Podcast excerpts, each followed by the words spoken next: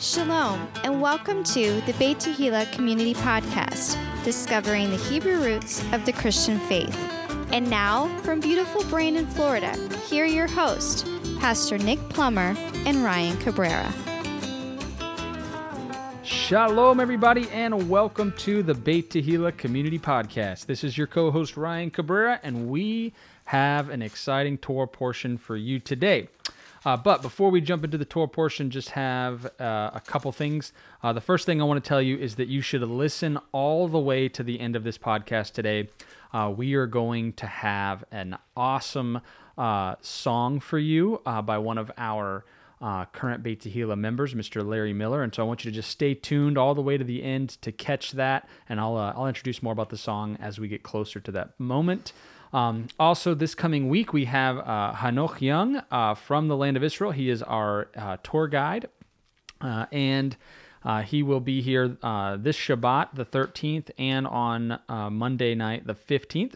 we also have Nati Rom from Lev Ha'olam, which is the heart of the earth. And um, uh, he uh, will be here on the 17th, which is Wednesday. So that's our normally scheduled men's meeting, but in this case, we're, we're going to have Nati speaking, and it will be a co ed event. So women don't feel like you can't come to men's night this month. It'll be your first midnight, men's night ever. And then uh, last but not least, we have LL Ministries on the 27th and the 28th of this month. That is a Saturday and a Sunday. Um, that is uh, LL is a, a, deliverance and healing ministry. So if you need healing, if you need deliverance, if you're just uh, trying to to get right with the Lord, uh, this is be a great time to come. Uh, it's going to be basically uh, a workshop style, so we'll, we'll have a service and uh, and a workshop uh, with them the 27th and the 28th. So. Jumping into the Torah portion this week, it is Balak. This is a famous Torah portion, uh, which they are all famous, right? I mean, come on. But uh, this can be found in the book of Numbers, starting in chapter 22 and verse 2, and ending in chapter 25 and verse 9. All right. Praise the Lord. So we're going to get right out of the gate here and we're going to be reading Numbers chapter 22, verses 2 through 12. Balak sends for Balaam or Balaam. All right. It says, And Balak the son of Zippor saw all that Israel had done to the Amorites. And Moab was sore afraid of the people because they were many. And Moab was distressed because of the children of Israel. And Moab said unto the elders of Midian, now shall this company lick up all that are around about us, as the ox licketh up the grass of the field. And Balak the son of Zippor was king of the Moabites at that time. He sent messengers before unto Balaam the son of Beor to Pethor, which is by uh, the river of the land of the children of his people, to call him, saying, Behold, there is a people come out from Egypt. Behold, they cover the face of the earth, and they abide over against me. Come now, therefore, I pray thee, curse me this people, for they are too mighty for me. Peradventure I shall prevail, that we may smite them, and that I may drive them out of the land. For I wot not, or for I wot that he whom thou blessest is blessed, and he whom thou cursest is cursed. And the elders of Moab and the elders of Midian departed with the rewards of divination in their hand, and they came unto Balaam, and spake unto him the words of Balak. And he said unto them, Lodge here this night, and I will bring you word again as the Lord shall speak unto me. And the princes of Moab abode with Balaam. And God came unto Balaam and said, What men are these with thee? And Balaam said unto God, Balak, son of Zippor, king of Moab, hath sent uh, unto me, saying, Behold, there is a people come out of Egypt which covereth the face of the earth. Come now, curse me them, peradventure I shall be able to overcome them and drive them out. And God said unto Balaam, Thou shalt not go with them, thou shalt not curse the people, for they are blessed. All right. Once again, we are in Numbers chapter 22 in verse 2. And so, what would this be a reflection of? But at the gate to the land. That's right. So, uh, once again, Numbers chapter 22 through chapters, uh, I guess, chapter 36 is at the gate to the land. All of this takes place on the plains of Moab within a few months. Yeah. So now we're getting ready to rumble. Uh, we're getting ready to rock and roll here, folks. And so, once again, there's a template here. It's relevant for today. And of course, now all of a sudden we see that Israel is on the move. and so, Balak, uh, he was afraid of Israel, you know, and he was the king of the Moabites, okay? And he was afraid of Israel. And, uh, and of course, we have a conspiracy here. Once again, a conspiracy takes two or more parties involved here. We have the Midianites, uh, the elders of Midian. Uh, of course, uh, actually, uh, Balak was speaking to these gentlemen about the threat from Israel. You know, hey, there's a threat coming. And he's telling the elders uh, from Midian that there's a threat coming from Israel, the threat from Israel, the people of Israel. So, uh, isn't it interesting that uh, Israel is so intimidating, that such a threat? You know, even in the Middle East, it's the only democracy in the Middle East is Israel, the country of Israel. Think about that. The only democracy. Uh, do the demographics, do the geographical uh, study on, on Christianity being expelled out of the Middle East. You know, uh, how many countries forbid Bibles? Uh, even the Coptic Christians of Egypt are being persecuted and, and all of that and run out. Uh, not just the Jews, but the Christians as well. So uh, it's go it's coming down the line here. It's coming down the line, and so. Uh, and, and, messengers were sent in order to bring him back and curse Israel, and that was they were sent to go get Balaam, the son of Beor. Once again, Balaam, the son of Beor, had a great reputation. They've actually documented some uh, uh, archaeological diggings and uh, engravings of Balaam was a very famous person uh, uh, throughout that particular area, Mesopotamia, whatever you want to call it. But they sent messengers in order to bring him back to curse Israel. There was his mandate. There was his job. Come and curse these people. He had a reputation, did he not? Yes, he did. And so uh, I'll tell you what was in the hands of the elders of Moab and Midian. What was in their hands was the rewards of divination. Numbers chapter 22, verse 7. Once again, the rewards of divination. So here we have examples of the occult. The word occult means hidden, you know. Uh, and once again, when you study the occult, remember, you are God. You don't have to worry about God because you're a God. And also, in the occult, uh, there is no atonement. Uh, you don't have to ask for forgiveness for anything. Amen. Uh, yes, there's a there's a hierarchy there. There's a echelons of evil and, and order, but I'm just saying that uh, you can actually read about that in Ephesians about um, we don't battle flesh and blood, but principalities. But the bottom line is that the occult means hidden, and uh, it's it's in the shadows, it's in the darkness, uh, and that's what it means. And so we can actually see the occult played out right out of this story. And uh, and you know, here's a great question that we had in our group last night. Uh, how has divination or witchcraft impacted our culture today, and why is the Holy Spirit better? What do you think, Ryan? Can you well, answer that question? Yeah, absolutely. Well, first of all, um, you know, the Holy Spirit is the living Spirit of God, and you know, our our job. He's the Creator of the universe, and ultimately, when all is said and done, um, whichever team you pick, um, you should probably pick the one who is your creator, the one that loves you, the one that's for you, not against you, all of those things, right? So I would say the Holy Spirit uh, is also for everyone. You don't need to go to somebody specific to get, um, you know, you don't need to bring, you know, money, right? So the rewards of divination here is is the price for the divination. So they're bringing him gifts in order to get him to divine, quote unquote, or perform some magic or whatever they they perceive on their behalf. And so you don't necessarily need to do that with God. I mean, God, it's it's uh, you're for Him and you're on His team, or you're not. And you know, here's the thing, Ryan, and this is so simple. Uh, out of the Gospel of John, uh, if you want to know what the Holy Spirit's going to be doing in the earth, this was the promise that was made from Yeshua to us that the Holy Spirit would convict the world of sin, righteousness, and judgment. Right. Okay, and so it's real simple.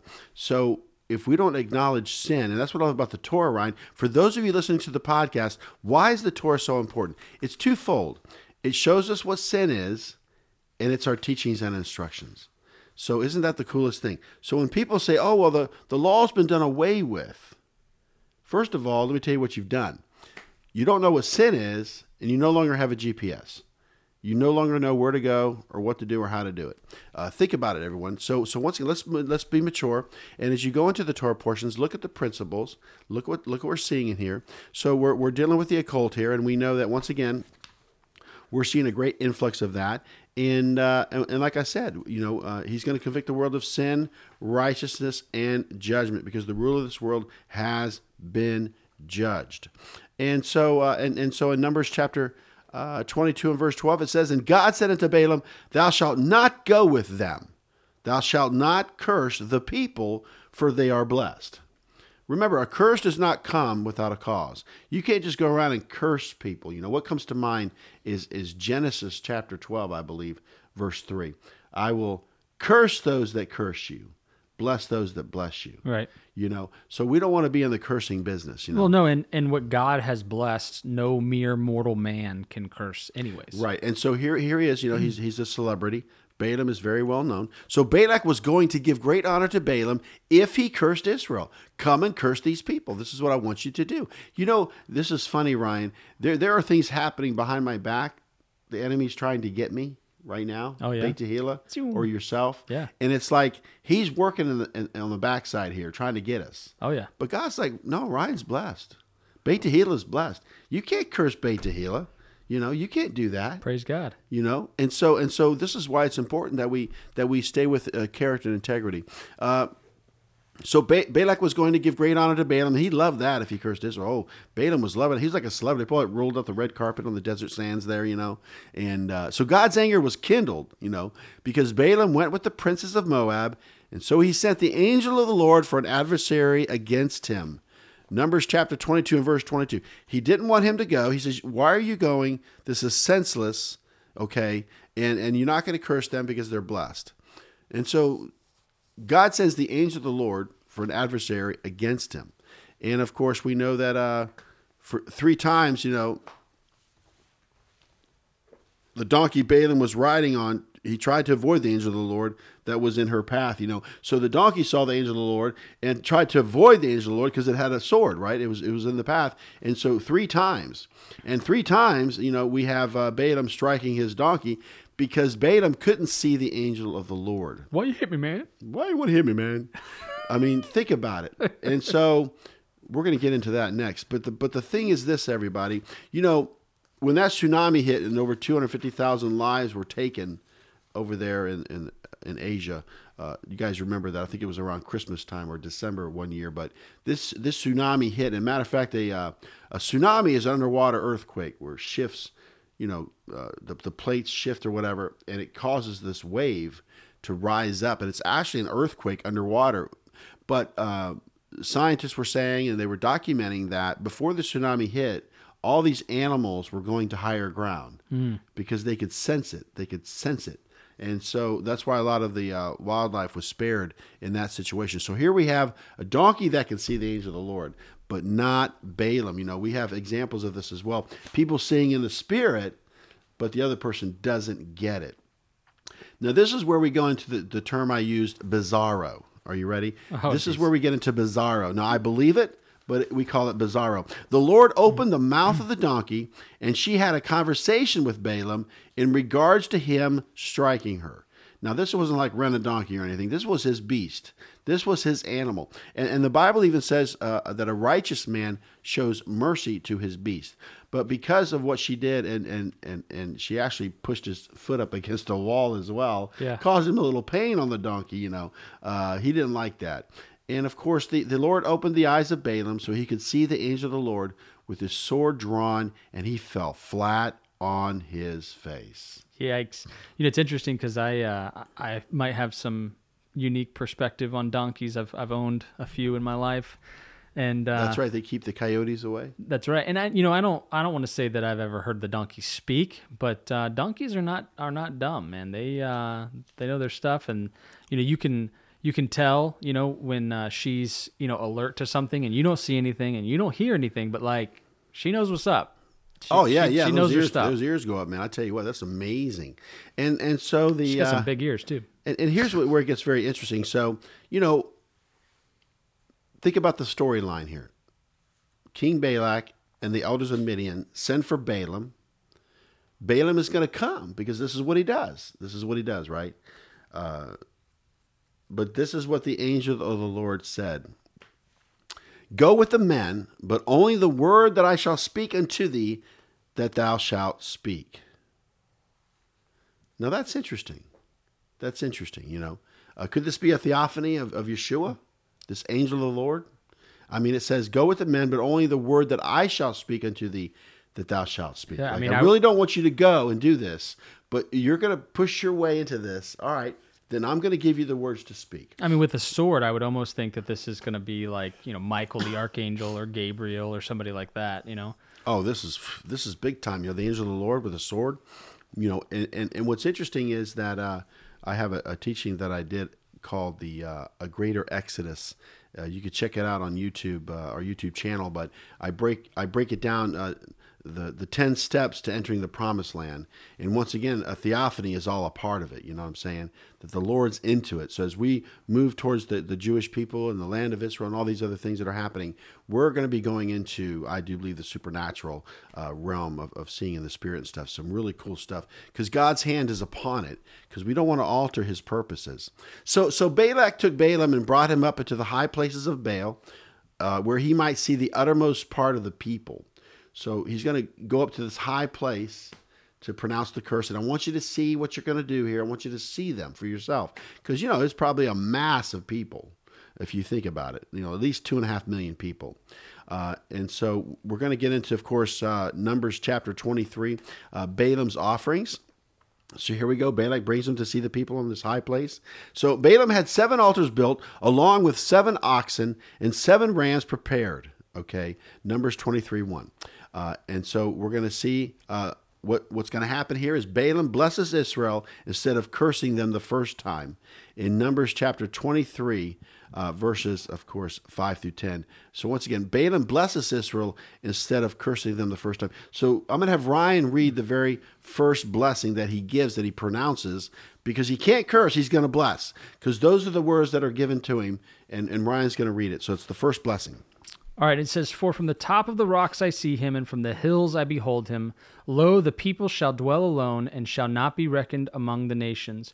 Who can count the dust of Jacob, and the number of the fourth part of Israel? Let me die the death of the righteous, and let my last end be like his. Wow, Numbers chapter 23, verses 9 and 10. For from the top of the rocks I see him, and from the hills I behold him. Lo, the people shall dwell alone and shall not be reckoned among the nations. They're going to stand out. They're going to be different. Remember, Haman told the king, These people have different laws. They have different culture. They're different. They're not like us. They're not like you, king. They're not following your laws, you know? And that's what the Torah does. It, it, it, it actually separates us. It says, Who can count the dust of Jacob and the number of the fourth part of Israel? So, what's a fourth part? What's the percentage of 25%. That? 25%. You know, this takes me back to a remnant of a remnant of a remnant of a remnant, whatever you want to say. But 25% is not very much. And the number of the fourth part of Israel. You know, it's interesting when the sower went out to do the seed. Which seed. is also three tribes, by the way. That's interesting. That's true. So what I'm saying is that it's just like the sower who did the seed. You know, uh, what happens? There's four different kinds of seed. The fourth one produces fruit 30, 60, 100 fold. See? So that's kind of interesting. You know, it's kind of like if you want to do the, the, the, the pie chart, if you're in a room of 100 people and given a message, 25 out of 100 are going to bear fruit 30, 60, 100 fold in that level as well. So even in the 25%, you're breaking it down. Why am I giving you these numbers, folks? Because think about it. There's 10 virgins, but half of them are foolish. Five are foolish. Five don't have the oil. You know, uh, you've been given talents. What did you do with it? You know, so so this is all relevant even for today. So this this first blessing is really really cool. Uh, I think it's really really neat. Um, and then, of course, what's going to happen is uh, Balaam blesses Israel instead of cursing them a second time after offering sacrifices at the top of Pisgah. Uh, Numbers chapter 23, verses 14 through 24. So let's check out the second blessing that uh, Balaam is going to give to Israel. And once again, everybody, this is relevant for today because they're getting ready to go into the promised land, and there's a prophetic significance to all of this. Okay? You need to know this. Those of you that are listening to this podcast, you're blessed and highly favored of God. You are blessed to have Torah on your mind and your heart. Now, what are you doing with it? He's going to bring us all together. He's using it to bring us together. So check out the second blessing. Uh, and this is, of course, uh, Numbers chapter 23, verses 21 through 24, the second blessing from Balaam. All right, and it says, He hath not beheld iniquity in Jacob, neither hath he seen perverseness in Israel. The Lord his God is with him, and and the uh, and the shout of a king is among them. God brought them out of Egypt. He hath, as it were, the strength of a unicorn. Surely there is no enchantment against Jacob, neither is there any divination against Israel. According to this time it shall be said of Jacob and of Israel, What hath God wrought? Behold, the people shall rise up as a great lion, and lift up himself as a young lion. He shall not lie down until he eat of the prey and drink the blood of the slain. Wow, look at this. Is that incredible or what? Yeah, that is. So, so he hath not beheld iniquity in Jacob. See, God looks at us in a, in a different light. Everybody, God thinks very highly of us, like a, like a positive father to a child. You know, it, it, it brings to mind the fact that Gideon was uh, threshing wheat in a wine press because he was fearful. You know, and uh, the angel of the Lord came to him and says, "Mighty man of God." Well, he's hiding, you know. It's because God sees our he sees our possibilities. He sees our potential, you know. Uh, and and and neither hath he seen perverseness in Israel. He doesn't look at that.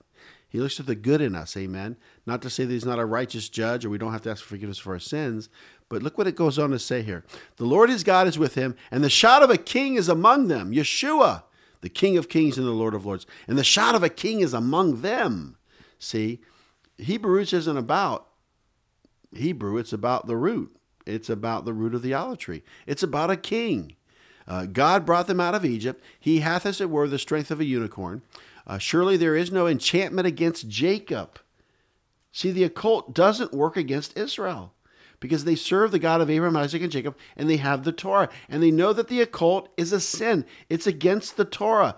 The, the occult and the enchantments are against Torah. And it actually meets out the judgment and the punishment suffer not a witch to live. But there are white witch. A witch is a witch is a witch. Think about it, you know? Just like sin is sin is sin. So once again, surely there is no enchantment against Jacob, neither is there any divination against Israel.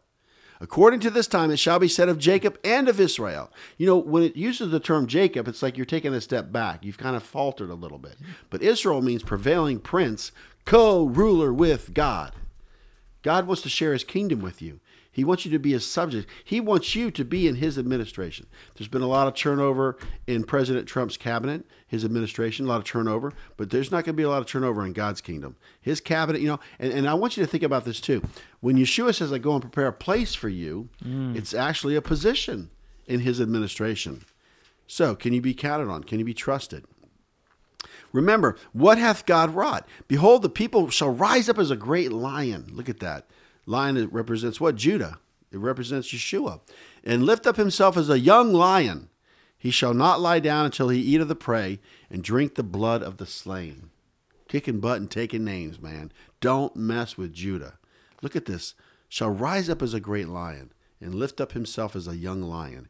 He shall not lie down until he eat of the prey and drink the blood of the slain wow, there you go. I mean, there there's some serious stuff going on there. You know, uh, there's some prophecies uh, in Isaiah that even make reference. You know, who is this that comes from Bozrah? His garments are dyed red. Yeah, it's it's the blood of fallen man.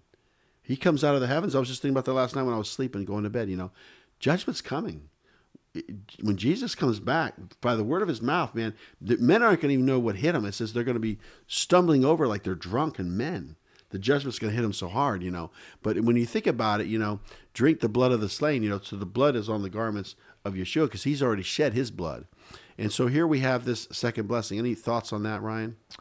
Uh, you know, it, I, I don't. I, I will tell you this that it's it comes true, right? So that after this happens, um, you know, then I, I, obviously there's a couple more stories in between here and there, but when they go into the land, um, you know God protects them. God God does well with them, and, and obviously there's some some stories that go along with that, some caveats. But um, those that stick with the Lord and they do things the Lord's way, the God goes before them and He protects them and He gives them victory.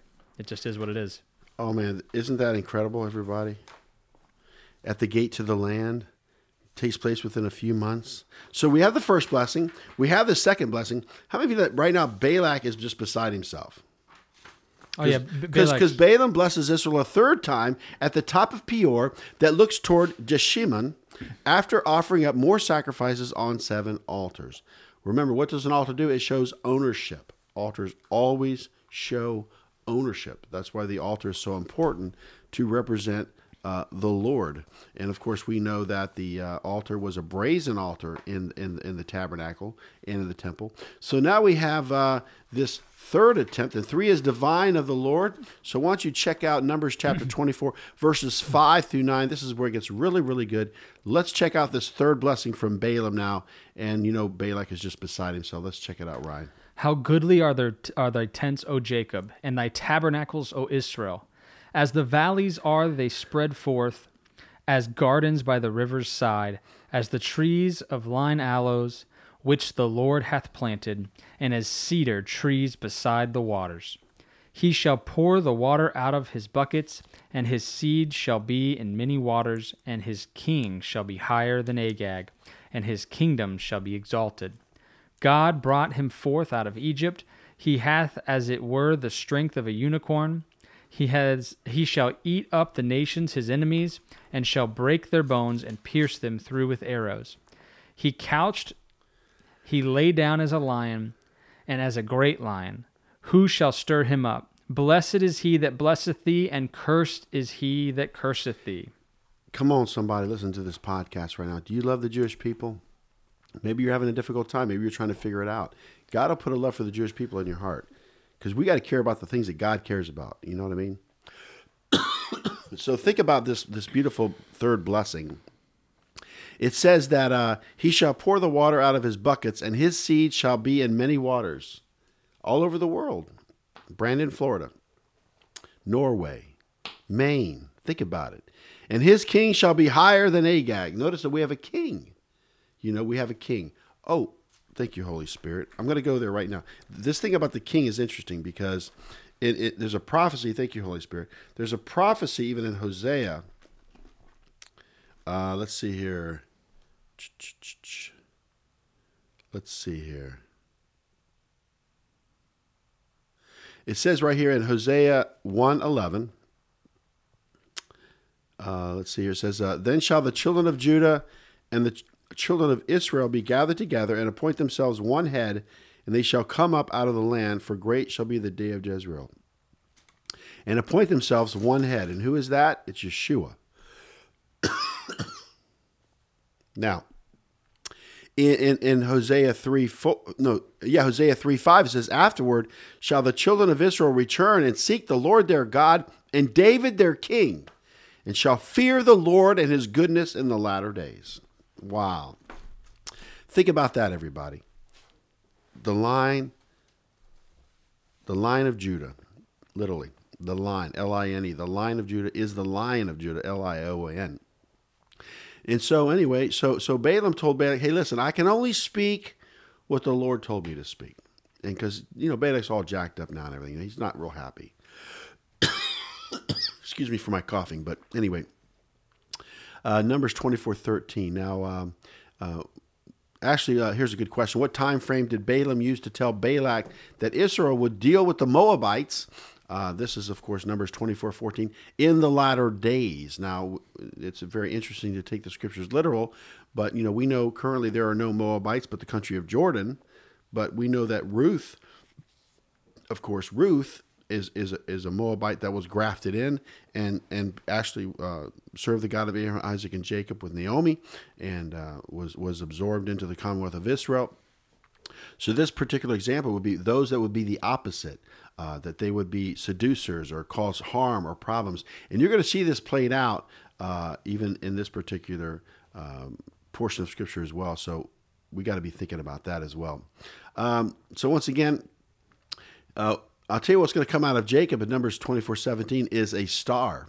Uh, a star is going to come out of Jacob. And, and what do you think that star is? Hmm, Yeshua? Let's check out Matthew chapter 2 in verse 2. I love this. Ma- Matthew chapter 2, verse 2, saying, Where is he that is born king of the Jews? Hmm. For we have seen his star in the east and are come to worship him. We have seen his star. You know, uh, astronomically speaking, uh, this would be actually a reference to a conjunction of, I do believe, the planet Jupiter, which is the king's planet, and Venus. You know, we think it's just some special star that just came out you know anywhere but you can look at some astronomical signs in regards to the planet jupiter that is the king's planet just something to think about uh, representative of a star We followed his star, uh, and that's what they were doing even in the time of Daniel. And then, of course, that's Matthew chapter 2, verse 2. We saw his star. But Revelation 22 16, let's check out Revelation 22 16. Here we go. I, Jesus, have sent mine angel to testify unto you these things in the churches. I am the root and the offspring of David, David, check it out, the tribe of Judah, and the bright and morning star. Wow, so what was going to come out of Jacob? But Jesus, Yeshua, a star. Now, what was going to rise out of Israel but a scepter? The tribe of Judah, a scepter. Genesis 49:10. Let's go back to this incredible prophecy. And by the way, for those of you that are listening right now, I only need two of you to be excited. And I'm going to count Ryan. I'm excited. myself. Genesis 49:10. Notice as we're sharing all of this with you, we have a leader, we have a king, it's Yeshua. Is this Judah's alliance well? This is Jacob gives a blessing to all of his sons. Ooh. So check out this blessing that Jacob's going to give to Judah. It says right here in Genesis 49:10, let scripture interpret scripture. We're talking about a scepter, are we not? That's a monarchy. That's a hmm. king. The It says, "The scepter shall not depart from Judah, Huh. nor a lawgiver from between his feet, until Shiloh come, and unto him shall the gathering of the people be." Notice that from this scepter will come a king until Shiloh come the Messiah. That's a picture of the Messiah as well. And unto him shall the gathering of the people be. Come on. So, see, at the end of the day, Ryan, what I want to hear you say is, you know, I'm here because of Yeshua. I'm here because of Yeshua. And he's the head of Beit Tehillah. He's the head of our community. And he's We're here head of because of. Yeshua. What he has done, what he's doing, and what he's going to do. Listen, if somebody can't answer that question, they say, Well, I'm here for Hebrew roots or or I'm here for this or that. You've missed the point. yeah, no because kidding. we're going to be aimlessly wandering around without the head That's correct. you know uh, and so once again there's a great prophecy in regards to the scepter you know see judah has the scepter but ephraim has what? The, birthright. and that's why they go together. They go together you know uh, and as we begin to develop these these prophecies even in regards to the moabites in the latter days uh, you know israel has an enemy right now. They're surrounded by enemies. Uh, but we have another question here in numbers 24 20 uh, what is going to be amalek's end that he would perish forever now, remember, when they came out of Egypt, the first person they fought was Amalek. In Exodus 17, verses 8 through 16, they fight Amalek. And who's fighting Amalek? Who was picked to fight Amalek, Ryan?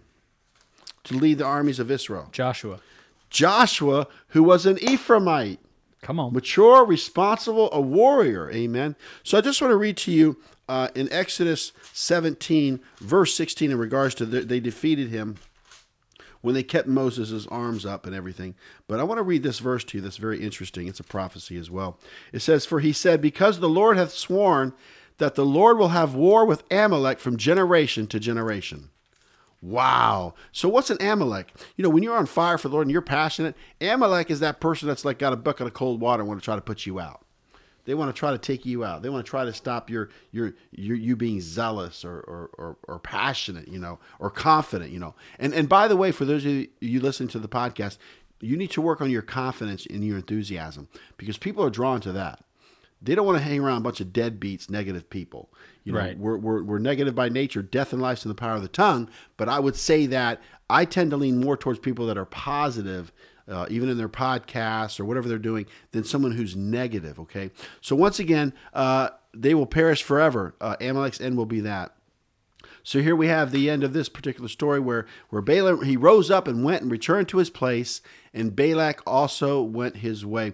A little lesson in Numbers chapter 24, verse 25. Remember this the enemy never stays together. They come together, they do damage, there's a coup, there's, there's trouble, but notice that the enemy never stays Just doesn't last. No, it doesn't last. And so, once again, here's a little thought as we close out chapter 24. Two New Testament writers tell us that Balaam is an example of those who sin for personal gain. Oof. 2 Peter 2.15 and, and Jude 1.11. Now, John uses Balaam as an example of one who taught others how to sin Revelation 2:14. Right. So basically, what, what's going to transpire here? Let Scripture, in, you know, what interpret Scripture, and uh, what's going to happen is Balaam's going to tell Balak, "Well, listen, if you're going to get Israel to fall, this is what you need to do. This is what you can do." Okay, and it's so relevant for today, and and and we're going to go ahead and, and we got time. We're going to read these verses. We're in Numbers chapter 25, verses 1 through 9. So here we have uh, Balaam couldn't curse Israel, but he gives instructions to Balak on how to get God to curse Israel through their own downfall, through their own sins. Uh, this will be titled Moabite Women Seduce Israel. Numbers 25, verses 1 through 9. Ryan's going to read those to us to warn us. All right, it says, And Israel abode in Shittim, and the people began to commit whoredom with the daughters of Moab. And they called the people unto the sacrifices of their gods, and the people did eat and bowed down to their gods. And Israel joined himself unto Baal Peor, and the anger of the Lord was kindled against Israel. And the Lord said unto Moses, Take all the heads of the people, and hang them up before the Lord against the sun, that the fierce anger of the Lord may be turned away from Israel. And Moses said unto the judges of Israel, Slay ye every one his men that were joined unto Baal Peor. And behold, one of the children of Israel came and brought unto his brethren a Midianitish woman in the sight of Moses, and in the sight of all the congregation of the children of Israel, who were weeping before the door of the tabernacle of the congregation. And when Pinchas, the son of Eleazar, the son of Aaron the priest, saw it, he rose up from among the congregation and took a javelin in his hand. And he went after the man of Israel into the tent and thrust both of them through the man of Israel and the woman through her belly. So the plague was stayed from the children of Israel, and those that died in the plague were twenty and four thousand. So, once again, we are in Numbers chapter 25. Uh, Numbers chapter 22 through 36 is at the gate to the land. The, the time frame is a few months. You're on the plains of Moab, right across from Jericho. There's the Jordan River. And, and of course, what did Israel do when they camped in Shittim? They began to commit whoredom with the daughters of Moab. Man, Okay. check this out. You know, stuff like this. This is these are the stories that get to me because uh, I mean, maybe maybe we can all relate to this a little bit. Um, God is fighting on your behalf when you don't know it. And so we just went through the story of Balak and Balaam, and we have this whole group conspiring to curse Israel. And it's just like God has has given the instruction that you can't curse Israel because they're blessed. These wonderful blessings get spoken over them. And then what do they do? They fall into sin, and specifically the sin of sexual immorality. And for whatever little bit of pleasure they get out of it, the punishment for sin is death. The wages of sin is death. We just, I mean, it just can't be said enough that, you know, why would you want to curse yourself with these things when God is over there fighting on your behalf and then you go and you slap him in the face with your sin? It just doesn't make any sense. When you think of it logically, it doesn't make any sense. And it's just like at the end of the day, uh, you know, we have somebody who stands up, right? Which we're going to get into that in a second. But it's just like, man, like what? Not only, and, and you see the slow fade, right? So they're they're they're seduced by the women, right? And so there's there's the sexual immorality, but the sexual immorality leads to adultery to God. They end up sacrificing and bowing down to the gods of the Moabites, and so you know to to break all of the sins is to uh, to esteem something or someone higher than God. That is the ultimate sin, and that's essentially what they do here. Uh, Ryan, listen, I've been in the Torah for over 20 years now. And I'm going to tell you, I'll tell you what's so incredible is this. It's kind of twofold. Number one, I want to encourage all of you. We're not supposed to argue over the Torah. Look for the principles. You know, uh, actually, somebody came up to me. Lester came up to me, Lester Gonzalez, and he was sharing something with me. Hi, Lester. And, uh, and uh, God bless you, Lester, and your family. Lester was saying to me, he was passionate, you have to write a book. You got to write a book about the principles of Torah so the Christians can really grasp this. He says because when you present it as a principle, it's much easier to to to obtain and to uh, comprehend the principle, you know. And we won't get into all those examples, or whatever. But I just think, wow, you know, it was really encouraging. Like, kind of the, the hair on the back of my neck went up when he was saying it. Like, you know, well, well, maybe I'll I'll do something like that, you know, to keep it simple. You know, look for the principles. But but I want to share something with you that's interesting. You know as we see this event played out uh, in Baal Peor, Numbers 25, we have sexual immorality led to idolatry. Yeah. You know, see, that's why they say that sexual immorality is idolatry. Idolatry is sexual immorality. Just so you can get a perspective and understand, uh, in, in the golden calf incident, by the way, in Exodus 32, which uh, is, is, celebrated, or the, the memorial is actually not a celebration, but a memorial of. Uh, of uh, the golden calf incident is on Tammuz 17. Uh, this particular situation, idolatry led to sexual immorality. Uh, what comes to mind but King Solomon?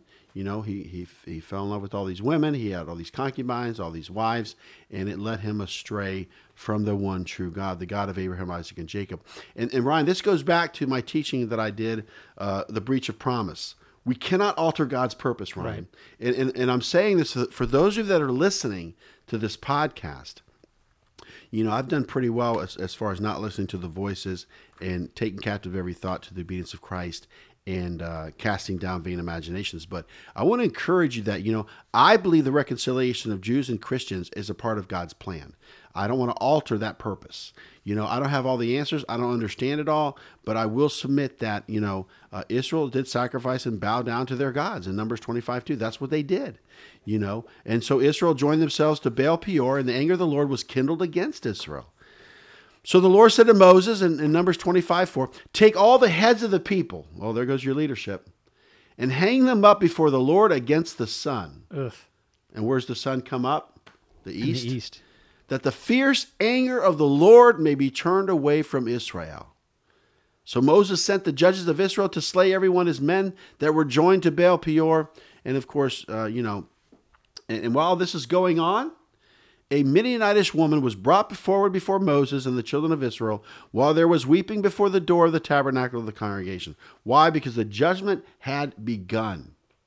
Think about it. So the judgment had begun, and this Midianitish woman comes into play here. And we're going to see this even in the next Torah portion. It's going to be a carryover of some commentary. But once again, this is what happened. Phineas, the son of Eleazar, the son of Aaron the priest, he took a javelin and thrust it through the man of Israel and a woman in the tent to stop the plague.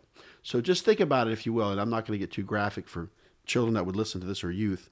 You know, they were in the act. Yeah. And uh, and it thrust through the man of Israel and women and the woman in the tent to stop the plague. Think about this: twenty-four thousand people died in the plague. You know, so, so we see that even with Jonathan Cahn, he says that in the last days there'll be revival, but there's also going to be some judgment, you know. But 24,000 24, people died in the plague, and so uh, you know when we stop and look at this, I'm going to just reference something here, uh, just so you can have it in the New Testament. the The discussion was in the very last question in regards to this particular Torah portion is why is sexual immorality a sin? And so damaging. So I want to read to you Paul's letter to the church of Corinth because you know that was some temple prostitutes going on, Dionysus, you got Ephesus, you got all this stuff going, the god of Artemis. But but check this out. 1 Corinthians chapter 6 verses 15 through 20. And here's the question. Why is sexual immorality a sin and so damaging? Here we go. This is what Paul says Know ye not that your bodies are the members of Christ? Shall I then take the members of Christ and make them the members of a harlot? God forbid. What? Know ye not that he which is joined to a harlot is one body? For two, saith he, shall be one flesh. That's right. But he that is joined unto the Lord is one spirit. Flee fornication. Every sin that a man doeth is without the body but he that committeth fornication sinneth against his own body. What? Know ye not that your body is the temple of the Holy Ghost, which is in you, which ye have of God, and you are not your own? For ye are bought with a price. Therefore glorify God in your body and in your spirit, which are God's. Right. So that's why a lot of us had to get rid of cable and different things because uh, it's just it's pornography you know it's just rampant you know. And and so i would say that this word fornication is the greek word porneia it's where we get pornography from. Right. Uh, and so once again it's something that we all have to address and, and deal with uh, to to do that, you know, and not to call anybody out, but to work on it at a personal level. Well, uh, you know, because if you're married and you do something, it's considered adultery. But if you're single and doing something that's immoral, it's fornication. Right. Well, and and it ultimately it's altering God's purpose. You heard that before? A breach of promise. a breach of promise. And so, you know, God has, it's just so funny because we look at these things and, you know, the detractors would say, well, God just doesn't want you to have fun. Well, that's not it at all. God has a, a, a way of doing things that is the perfect way. It's his will. And so it's perfect. And when we follow the perfect will of God, things turn out well. We're blessed and so on and so forth. When we don't, and we alter God's purpose, things don't turn out so well. And we see that story after story after story that people just want to take things into their own hands, do it their own little way. And, you know, you got to imagine that all these people are being slain by the leaders of Israel uh, because of, of the sin of, of Baal Peor. And the people are, are there at the door of the tabernacle and they're just repenting and they're crying out to the Lord and you know thank goodness for Phineas uh, for standing up and and he's the third generation. We're going to get into that next Torah portion next right. week. So you know what two lessons can be learned from the Torah portion Balak in Numbers chapter twenty two verse two, all the way through chapter twenty five and verse nine. From a consensus of the group, I'm going to give you my two.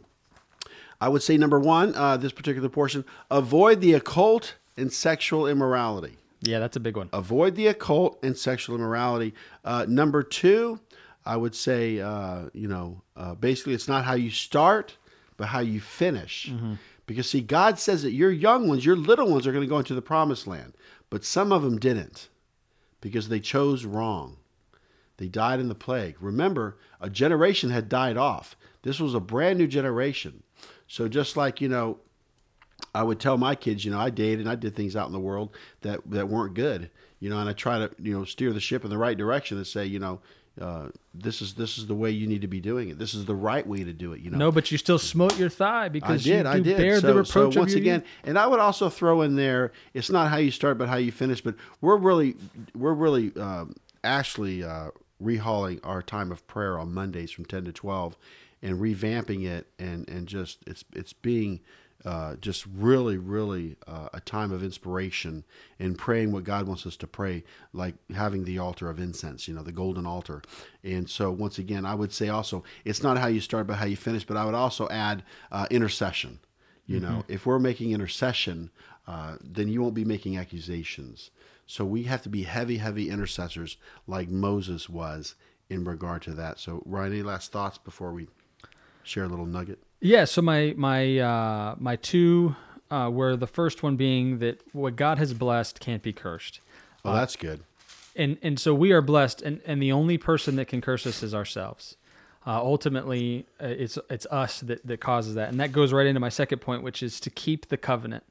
Um, God has a covenant with us, and we with Him when we believe on Messiah, on Yeshua.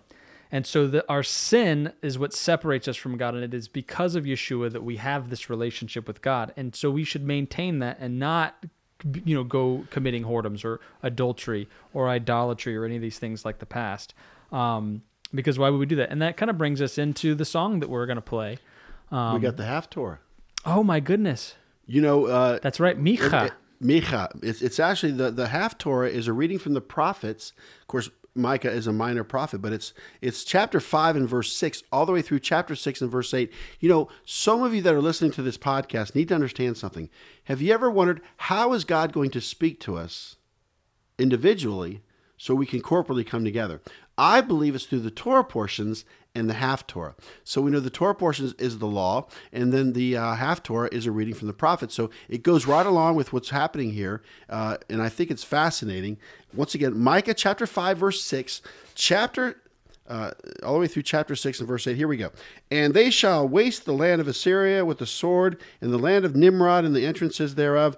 Thus shall he deliver us from the Assyrian when he cometh into our land and when he treadeth within our borders. You know, this is a picture of the Antichrist. He's also known as the Assyrian. So think about these last days things, what's going on here. And it says right here, and the remnant of Jacob shall be in the midst of many people, Ryan as a dew from the Lord, as the showers upon the grass, that tarrieth not for man, nor waiteth for the sons of men. Wow, the remnant of Jacob shall be in the midst of many people. Is that happening, Ryan? Uh, yeah. Look at verse 8 of chapter 5 of Micah. And the remnant of Jacob shall be among the Gentiles. Whoa, whoa, whoa. We're among the nations, in the midst of many people, as a lion among the beasts of the forest. Did we just have these blessings from Balaam that Israel is likened to a lion? Look at this. In the midst of many people, as a lion among the beasts of the forest, as a young lion among the flocks of sheep, who, if he go through, both treadeth down and teareth in pieces, and none can deliver. Man, don't mess with the crouching lion. You know, I mean, think about the Lion King's coming. Disney's making all these now, you know, computer generated movies of all the cartoons they did and here comes the lion king in the summer i mean think about the lion what an incredible beast look what he's look what he's doing here he says thine hand shall be lifted up upon thine adversaries and all thine enemies shall be cut off ryan we don't have to worry about the enemy god's got our back and it shall come to pass in that day, saith the Lord, that I will cut off thy horses out of the midst of thee, and I will destroy thy chariots. It's a prophecy, it's coming. And I will cut off the cities of thy land, and throw down all thy strongholds. And I will cut off, look at this, witchcrafts out of thine hand, and thou shalt have no more soothsayers. It's going to be pushed out. Holy Spirit always pushes out the occult. So what he's saying, he's going to clean house. We're not going to have the occult in the house of Israel. We're not going to have witchcraft and soothsayers. You're going to have them no more. Thy graven images also will I cut off. See, there's your idolatry. And thy standing images out of the midst of thee, and thou shalt no more worship the work of thine hands. And I will pluck up thy groves out of the midst of thee, so will I destroy thy cities. And I will execute vengeance and anger and fury upon the heathen, such as they have not heard. Wow, to get to his people, God's there's going to be a recompense.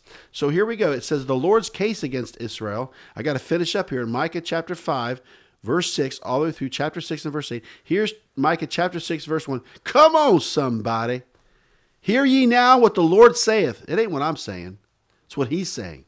Arise, contend thou before the mountains, and let the hills hear thy voice. Oh, wow. How about Judea and Samaria? the heartland of Israel. Hear ye, O mountains, the Lord's controversy, and ye strong foundations of the earth. For the Lord hath a controversy with his people, and he will plead with Israel. Remember, this is a prophecy for the future. We just got reading, we just got done reading about Baal Peor and the prostitution, the whoredom. O my people, what have I done unto thee? And wherein have I wearied thee? Testify against me. For I brought thee up out of the land of Egypt, and redeemed thee out of the house of servants, and I sent before thee Moses, Aaron, and Miriam.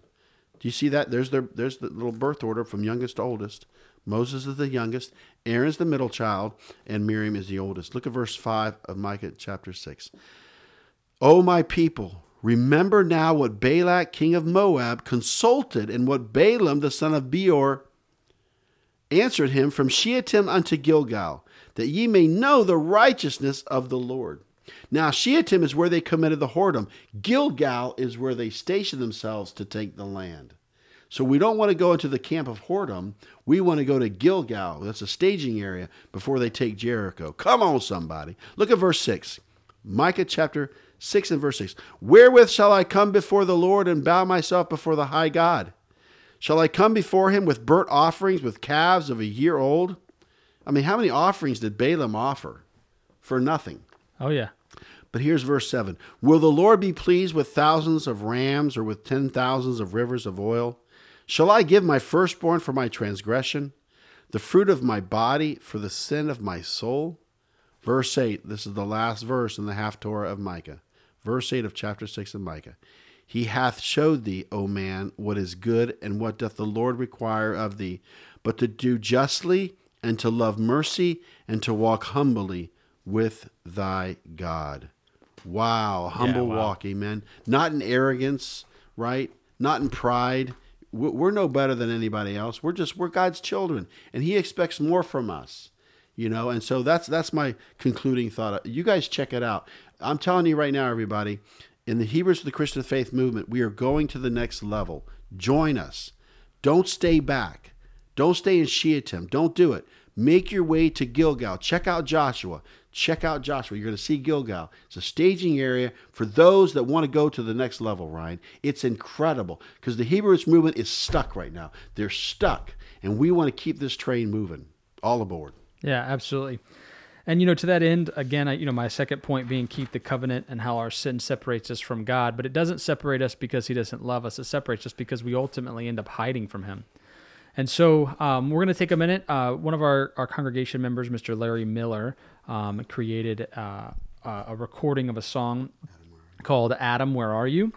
And uh, it's just, you know, he, he is a very talented um, uh, gentleman, and He we just lead worship in the church and everything. Oh yeah, yeah. No, he was a worship leader and all that. So um, we are going to play that real quick for you, and then uh, we'll conclude when we come back.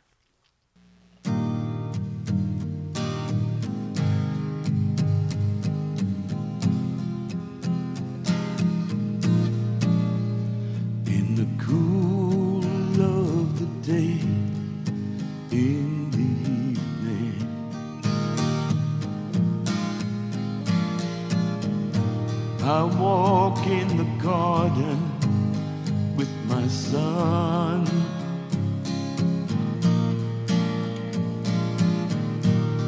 I share my heart, share my feelings. Time with a companion when the day is done.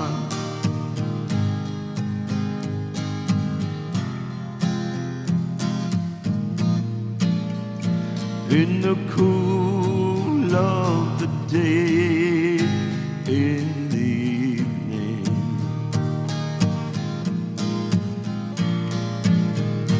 It's such a special time for me.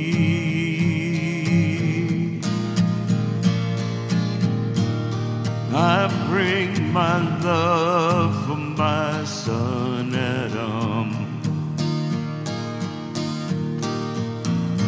But wait, who's not here? Who don't I see? Adam, where are you? Adam, where are you? Adam, where are you? It's only me.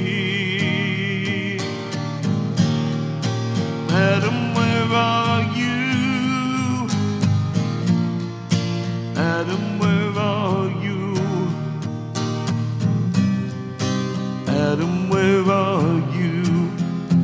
Why do you hide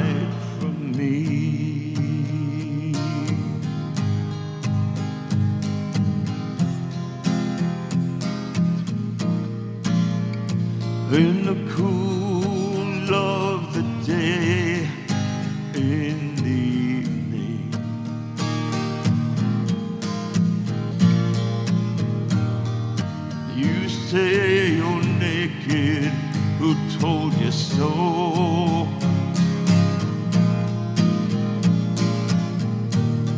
You heard me walking, now you're frightened.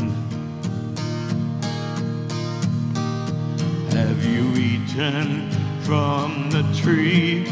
What have you done? Adam, where are you? Adam,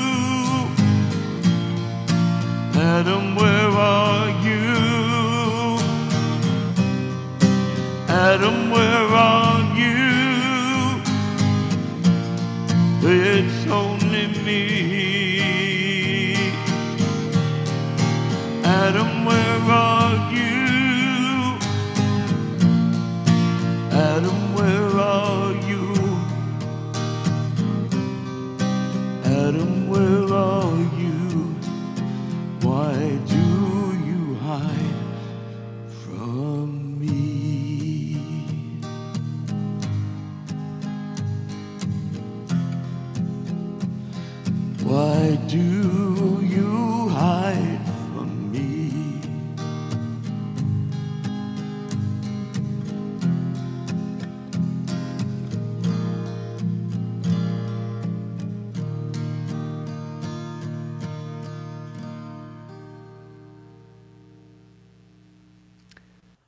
Awesome. What a great song, huh? I mean, just, you know, very touching, uh, very, um, just, just very well done. And, you know, his voice just, you know, really, you can kind of just hear God, you know, just crying out, Adam, where are you? You know, it's only me.